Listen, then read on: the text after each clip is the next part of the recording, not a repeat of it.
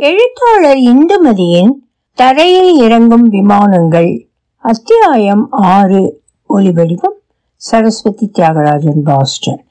மத்தியான வெயில் பளீரென்று அடித்தது. அதற்கு பயந்த மாதிரி எல்லாம் ஓய்ந்து போயிருந்தன. காற்று இல்லாமல் புழுக்கமாக இருந்தது. தெருவில் நடமாட்டம் கூட குறைந்திருந்தது. மொத்தமாக குறைந்து நிசப்தமாகி விடவில்லை. நிமிஷத்துக்கு ஒரு தரம் சரக் சரக் என்று செருப்பு சத்தம் கேட்டது. சைக்கிள் மணிகளின் மெல்லிய சத்தம் கேட்டது. டங் டங் என்று சைக்கிள் ரிக்ஷாக்காரன் தட்டி கொண்டு போனான். பக்கத்து பெரிய தெருவின் கார் ஹாரன்கள் கேட்டன. எவர் சில்வர் பாத்திரே சாமான் என்று தன் கட்டை தொண்டையில் ராகம் இழுத்து கொண்டு போனான் ஒருவன். வாழப்பழா என்று குரலை குறுக்கி மெல்லிசாக விற்றாள் ஒரு பெண். வேப்ப மரத்து காக்கைகள் தங்கள் வரட்டு குரலில் ஓயாமல் கத்தின.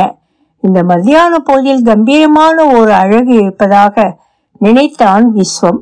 இறைச்சல் முழுகம் அடங்காமல் ஒரே நிசப்தமாகவும் இல்லாமல் கள்ளக்குரலில் ராகம் இழுக்கிற மாதிரி ஒரு அழகு.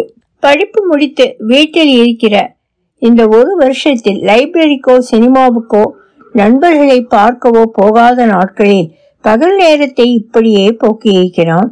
கையில் ஒரு புஸ்தகம் இருக்கும். சில சமயம் பார்வை அதில் பதியாது. எங்கோ பார்த்து கொண்டிருக்கும். ஏதோ மோகத்தில் இருக்கிற மாதிரி இருக்கும். காக்கைகளின் கத்தலும் சைக்கிள் மணியோசையும் பண்டம் விற்பவர்களின் விதவிதமான குரலும் இனிமையான சங்கீதமாக காதில் விழும். ஜோட் ரிப்பேர்! கலாய் பூசலியோ! சோசியம் பார்க்கலையோ! சோசியம்! இப்படி எத்தனை ராகங்கள் ஆரோகண அவரோகணங்கள். சுழி பேதங்கள் ஆனாலும் எல்லாம் இனிமையானவையாகத்தான் காதில் விழுந்தன. கையில் இருந்த புத்தகத்தை மூடி மேஜை மேல் வைத்தான். இப்படி கேட்டுக்கொண்டே ஜன்னல் வழியாக பார்த்து கொண்டே பேசாமல் உட்கார்ந்திருக்கலாம் போல தோன்றியது. ஜன்னல் விளிம்பில் வந்து உட்கார்ந்து கத்தின ஒரு குருவியை பார்த்தான். அரை நிமிஷம் அது தனியாக கத்திவிட்டு விரண்டு பறந்து போய்விட்டது. பின் அவன் கொஞ்ச நேரம் எதிர் சுவரை வெறித்து பார்த்தான். சுண்ணாம்பு உதிர்ந்த இடங்களில் விதவிதமான உருவங்கள் கண்ணில் பட்டன. தினமும் பார்ப்பதை விட இன்று வேறு சில உருவங்களும் தெரிந்தன. குள்ளமாய் தாடியோடு சாமியார் ஒருவர் நின்றார். மானொன்று பாய்ந்தது. குழந்தையை இடுப்பில் வைத்துக்கொண்டு பெண் ஒருத்தி நின்றாள். இந்திய ராஜ்யத்தின் அமைப்பு கூட இருந்தது. இதையெல்லாம் விட சமையலறையின் மூலையில் காரை பெயர்ந்த ஓரிடத்தில் ஒரு பெண் நடமாடுகிறாற் போல் தெரியும். அதை ஒரு நாள் அம்மாவிடம் காட்டி குமாரி கமலா டான்ஸ் ஆடுற மாதிரி இல்லை என்று கேட்டான். காரை விழுந்த இந்த இடமா? என்று ஒரு சீப்போடு கேட்டாள். அம்மா போடா பைத்தியம் என்று பார்க்கிற அதே வழக்கமான பார்வையில் பார்த்தாள். நீ மகா கிறுக்குடா விஸ்வம் என்று வாய்விட்டு சொன்னாள் அகிலா. இவன் மனசுல தான் ஒரு பெரிய கவிஞன்னு எண்ணமா? சோத்தை பார்த்து கமலாங்கிறான் மேகத்தை பார்த்து யானை போறது பாருங்கிறான் எனக்கு என்னவோ பயமா இருக்குமா? கீழ்ப்பாக்கத்தில் கொண்டு போய் சேர்க்கும்படி ஆயிடப் போறதோன்னு. என்று ராம்ஜி சொன்னதும் எல்லோரும் சிரிக்கிறார்கள். விஸ்வத்துக்கும் சிரிப்பு வந்தது. சிரித்து விட்டு போய்விடுகிறான் கொஞ்ச நாளைக்கு முன் அவன் சாப்பிட்டு கொண்டிருந்த போது திடீரென்று ருக்மணி அவனிடம் அதை காட்டி சொன்னாள். இதை பார்த்தா யாரோ டான்ஸ் ஆடுற மாதிரி இல்லே. அவனுக்கு ஒரு நிமிஷம் அதிர்ச்சியாக இருந்தது. இது எப்படி இவள் கண்ணில் பட்டது? ஏன் வேறு மாதிரி தெரியாமல் அதே டான்ஸ் ஆடுகிற பெண்ணாக தெரிகிறது? எப்படி அதே மாதிரி தெரிய முடியும்? அம்மாவிடம் காட்டின போது சிரித்தாளே. ராஞ்சியும் அகிலாவும் கூட கேலி பண்ணினார்களே. இவளுக்கு மட்டும் இது ஏன்? அதே தோட்டத்தில் கண்ணில் பட வேண்டும். என்ன யோசிக்கிறீங்க? அந்த மாதிரி இல்லையா? ருக்மிணி மறுபடியும் கேட்டதும் அவன் ஆமாம் என்று தலையாட்டினான். நீங்க தலையாட்டுற வேகத்தை பார்த்தா அப்படி இல்லைன்னு சொல்ற மாதிரி இருக்கே என்று சிரித்தாள் அவள் வெளியே சைக்கிள் ரிக்ஷாக்காரன் ஒருவன் திடீரென்று பிரேக் போட்டு நிறுத்தின சத்தத்தில் இவன் கலைந்தான். நாய் ஒன்று பெரியதாக குறைத்தது அது குறுக்கே ஓடி இருக்க வேண்டும் என்று நினைத்து கொண்டான். பார்வை திரும்பவும் ஜன்னலுக்கு போயிற்று. ஜன்னல் ஓரத்தில் தொட்டிலில் வைத்திருந்த சூரியகாந்தி செடியில் பெரிசாக ஒரு பூ பூத்திருந்தது. அது அப்போதுதான் அவன் கண்ணில் பட்டது. இதை பார்க்காமல் எப்படி தவறவிட்டோம் என்று நினைத்து கொண்டான் நல்ல மஞ்சளில் கை விரல்களை அகல விரித்த உள்ளங்கை மாதிரி அது காற்றில் ஆடிய போது அழகாக இருந்தது. அது கூட ருக்மிணி வைத்த செடிதான். அவர்கள் அந்த வீட்டுக்கு வந்து கிட்டத்தட்ட இருபது வருஷம் ஆகியிருக்கும். இத்தனை நாளும் அந்த ஜன்னல் திண்ணை காலியாகத்தான் கிடந்தது. எப்போதாவது யாராவது பாதி உடம்பை அதில் சாய்ந்து கம்பியை பிடித்து கொண்டு உட்கார்ந்து தெருவை வேடிக்கை பார்ப்பார்களே.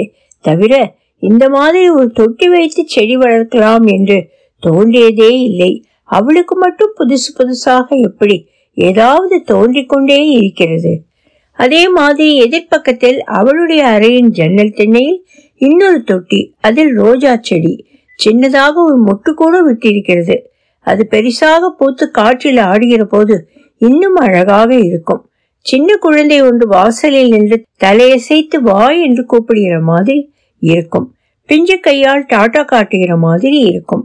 செடிகளும் பூக்களும் இடத்தை எப்படி அழகுபடுத்துகின்றன? அதில் மனசு எப்படி குளிர்ந்து போகிறது? புதுசாக ஒரு துளிர் விடும்போது மொட்டு அரும்புகிற மாதிரி பூ மலர்கிற போது எவ்வளவு அற்புதமானதாக இருக்கிறது? இப்படி செடி வளர்க்கலாம் என்ற யோசனை நமக்கு கூட ஏன் தோன்றாமல் போயிற்று? ருக்மிணி உனக்கு மட்டும் எப்படி தோன்றியது? அந்த இடத்தை அந்த பூ நிறைவாக்கிற மாதிரி ருக்மிணி வீட்டை நிறைப்பது புரிந்தது.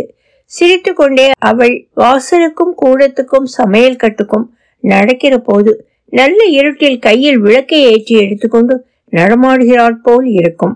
அவளை பற்றி நினைக்கிற போதெல்லாம் விஸ்வத்துக்கு பிரமிப்பாகத்தான் இருந்தது. ஏதோ அந்த வீட்டில் பிறந்து அவர்களுடனேயே வளர்ந்த மாதிரி எத்தனை உரிமை எவ்வளவு நெருக்கம். மற்றவர்களுக்கு ஏதாவது செய்கிற போது அதில் எவ்வளவு சுவாதீனம். என்னப்பா நீங்க? வர வர சரியா சாப்பிடுறதே இல்லை. உடம்பு என்னத்துக்காகும்?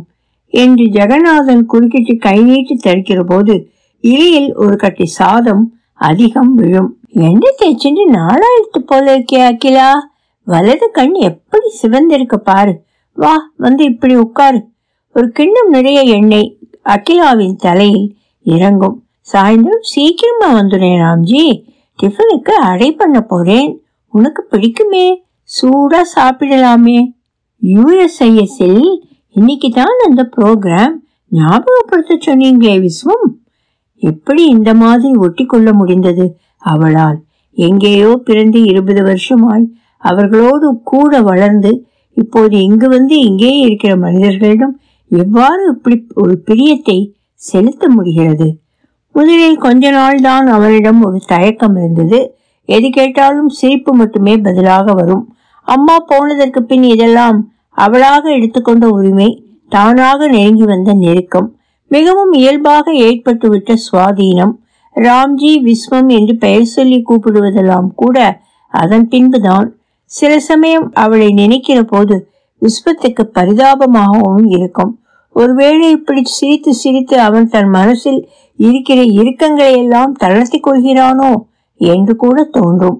வேலை செய்ய மட்டுமே அவள் இந்த வீட்டிற்கு வந்திருக்கிறாளோ என்ற வருத்தம் வரும். இதற்காக ஒரு தரம் கூட சரித்து கொள்ளாமல் கொஞ்சம் கூட முணுமுணுக்காமல் இருக்கிறாளே என்றும் ஆச்சரியப்படுவான். ஒரு நாள் கூட பரசுவோடு அவள் வெளியில் போய் அவன் பார்த்ததில்லை. அவ்வளவு பெரிய மொட்டை மாடியில் காற்றாட நின்று பேசி பார்த்ததில்லை. சந்தோஷமாக அவனோடு சிரித்தும் பார்த்ததில்லை. ராத்திரி படிக்கிற போதாவது அவன் அவளோடு ஏதாவது மனசை குளிர்விக்க மாதிரி பேசுவானா என்பதும் சந்தேகம்தான். அவள் மனசில் என்ன இருக்கும்? இந்த ருக்மிணிக்குள் இருக்கிற ருக்மிணி யார்? அவள் ஆசைகள் என்னவாக இருக்கும்? இதையெல்லாம் தெரிந்து கொள்ளாமல் வெறும் வீட்டு வேலைக்காக தன் பக்கத்தில் படுத்துக் கொள்வதற்காக மட்டுமே ஒருவன் ஒருத்தியை கல்யாணம் பண்ணி கொண்டு வருவானா? அவள் மனசை புரிந்து கொள்ள முயற்சி செய்தால் என்ன? இந்த மாதிரி கணவன் சமையல் சாப்பாடு தூக்கம் இதில் மட்டும் திருப்திப்படுகிற சாதாரண பெண்ணாக தெரியவில்லையே இந்த ருக்மணியை பார்த்தாள். பரசு ப்ளீஸ் அவளை கொஞ்சம் புரிந்து கொள்ள முயற்சி பண்ணேன். மாட்டான். அவளிடம் அப்படி சொல்லக்கூட முடியாது. மடையா இப்படி ஆபீஸ் வீடு சாப்பாடு தூக்கம் வீடு என்று மட்டுமே எப்படி இருக்க முடிகிறது? என்ன சுயநலம்? அவன் ஒரு ஞாயிற்றுக்கிழமை அவளையும் பரசுவையும் எங்கேயாவது வெளியில் அனுப்ப வேண்டும் என்று நினைத்தான். அவள் எப்போதாவது அகிலாவின் துணைக்காக தமிழ் சினிமாவுக்கு போய் வருவாள். அது அவளுக்கு பிடிக்கிறதா என்பது கூட தெரியாது. அகிலாவோடு போவது தன் கடமைகளில் ஒன்று என்கிற மாதிரி இருக்கும். அப்படியும் சொல்லிவிட முடியாது. கடனே என்று போகிற மாதிரியும் தெரியாது. முகம் எப்போதும் போல சந்தோஷமாகவும் சிரிப்பாகவும் தான் இருக்கும். ஒரு சினுங்கு கூட சிணுங்காது அவள் முகத்திலிருந்து எதை தெரிந்து கொள்வதும் கஷ்டம்தான். அன்று அவளை பரசுவோடு வெளியில் போகச் செய்ய வேண்டும் என்ற முடிவோடு அவள் எதிரில் வந்து நின்றான் விஸ்வம். அவள் என்ன என்கிறாள் போல் நிமிர்ந்து பார்த்தாள்.